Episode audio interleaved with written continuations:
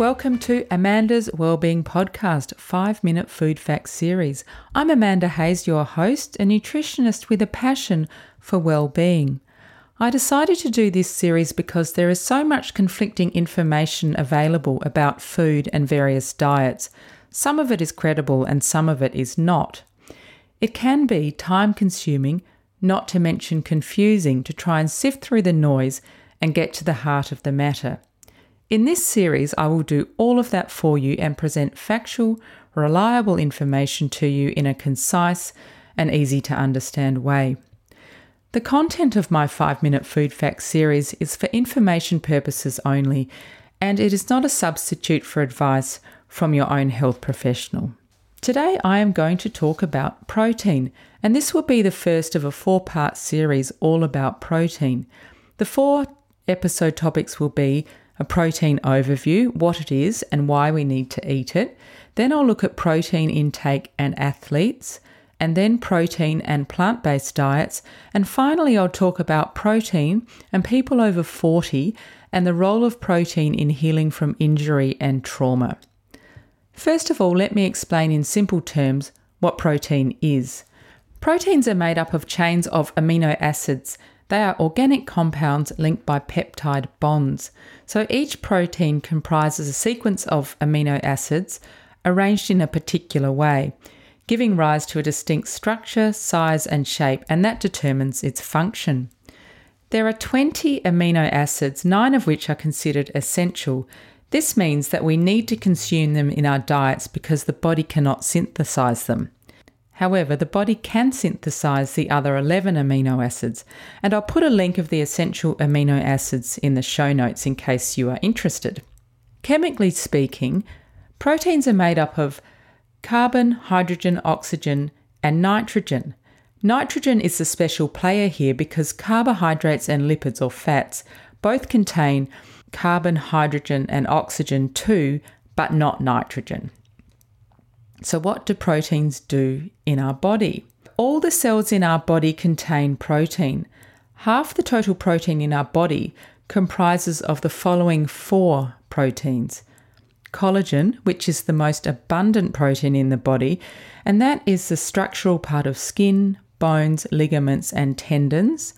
Hemoglobin, and that's the protein that carries oxygen from the lungs to the body tissues and myosin and actin. They are found in muscles and are responsible for muscle contractions, in other words, movement. Protein has numerous functions in the body, and some of them are structural, as I mentioned with collagen, protective, they're the building blocks of our immune system.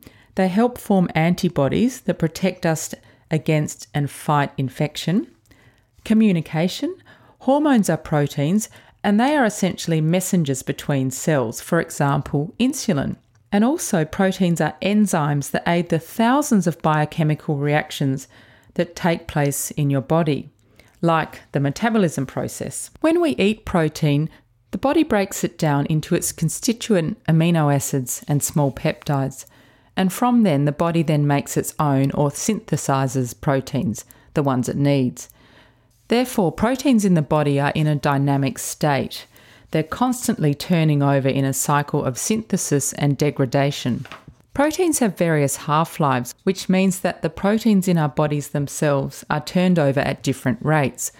Collagen, for example, has a half life of 300 days, whereas some proteins have a half life of only one hour. The body synthesizes about 200 to 300 grams of protein every day. In adults, the rate of synthesis and degradation are similar, so the amount of protein remains more or less consistent over time, and this state is known as nitrogen balance. In children and pregnant women, protein synthesis exceeds protein degradation, and that's how growth occurs. Protein turnover accounts for about 15 to 20% of our basal metabolic rate, and that refers to the amount of energy required to keep your body functioning at rest, so things like breathing, digesting food, and circulation. The instructions or recipe for making proteins is contained in our DNA in the nucleus of every cell in our body. When a cell makes a protein, we say that the gene for that protein has been expressed. Diet can influence gene expression and disease development. This is a really fascinating and growing area of science known as epigenetics. In a nutshell, epigenetics looks at how environmental factors like diet can switch genes on and off. I'll put a link in the show notes to a short YouTube clip that illustrates how epigenetics, at least in mice, works. It's really fascinating. You may have heard people talk about protein quality or its biological value. This refers to its amino acid composition and digestibility, which means the amount that can be absorbed from a given intake. So 90 to 99% of animal protein like meat is absorbed, whereas between 70 to 90% of the protein in plant food is absorbed.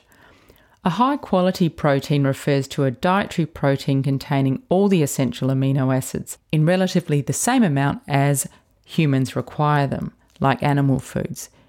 It is not a moral descriptor. Scientists have tried to come up with ways to classify or measure protein value, and one way is called the Protein Digestibility Corrected Amino Acid Score, the PDCAAS.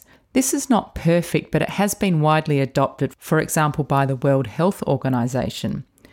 The PDCAAS is based on the amount of essential amino acids in a food and what our bodies can use. The highest score of food can be ranked on that scale is 1, and foods with a value of 1 include eggs, cow's milk, and whey. Beef, for example, has a value of 0.91, wheat 0.42 and wheat gluten 0.25. And as you may know, plant proteins tend to lack one or more of the essential amino acids, but that does not mean that you can't get all the essential amino acids you need from a well planned plant based diet. Because if you combine various sources, for example, like legumes and grains. Between them, you'll have all the amino acids covered. I'll talk to this in more detail in the third episode in this protein series. And next, I'll cover how much protein we need. As with most things in nutrition, it's not black and white.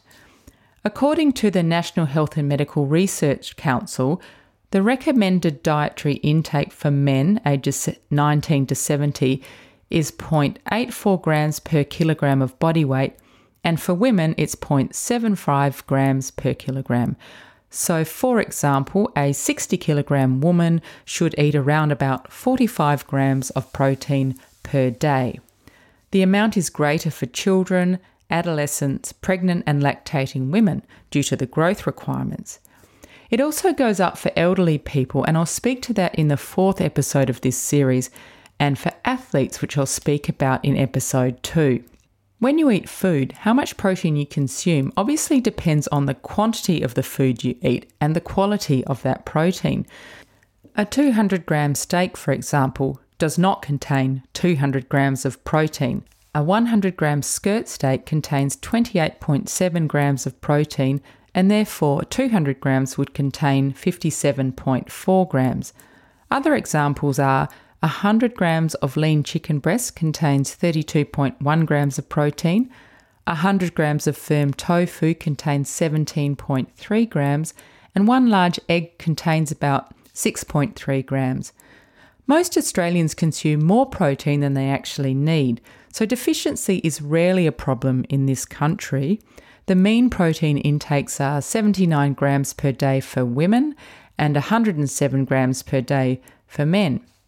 Having said that, protein deficiency can have a profound impact on health. When one essential amino acid is inadequate, protein synthesis is impaired across the board. And that's the reason why it's really important for vegans to eat a large variety of plant based proteins to make sure they consume all the essential amino acids. Protein energy malnutrition, PEM, is predominantly a problem in undernourished children. According to the FAO, that's the Food and Agriculture Organization of the United Nations, PEM causes the death of 6 million children every year.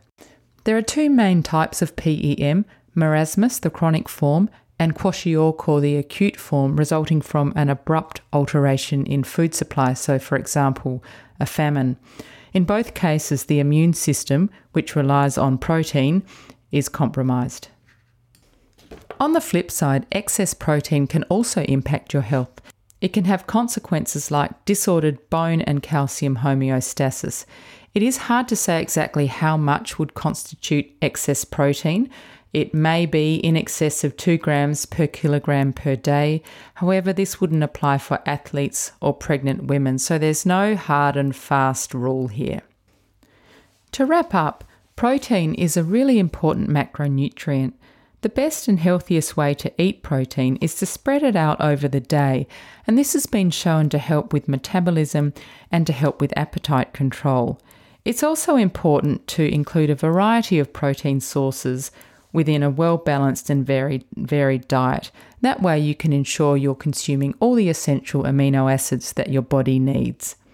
So, that's my general overview of protein. Thank you for listening. If you would like to subscribe to my podcast, Amanda's Wellbeing Podcast, you can subscribe on YouTube. You can also subscribe on your favourite podcast app. There are so many out there these days, but some of them are iTunes, Stitcher, Spreaker, Spotify, or Google Podcast. You can also follow the podcast on social media on Twitter, Instagram, and Facebook. And links to all social media can be found on the subscribe page of my website at www.amandaswellbeingpodcast.com. Also, if you would like to contact me, you can send me a message via the contacts page on my website, and please do feel free to suggest topics you'd like to learn more about, and I will do my best to deliver that to you. Finally, if you like my podcast, please tell your friends about it, and if you could take a minute to leave a ratings on iTunes, I'd really appreciate that. That helps improves the visibility of the podcast, and it will also inspire me to keep researching for this 5 minute food fact series.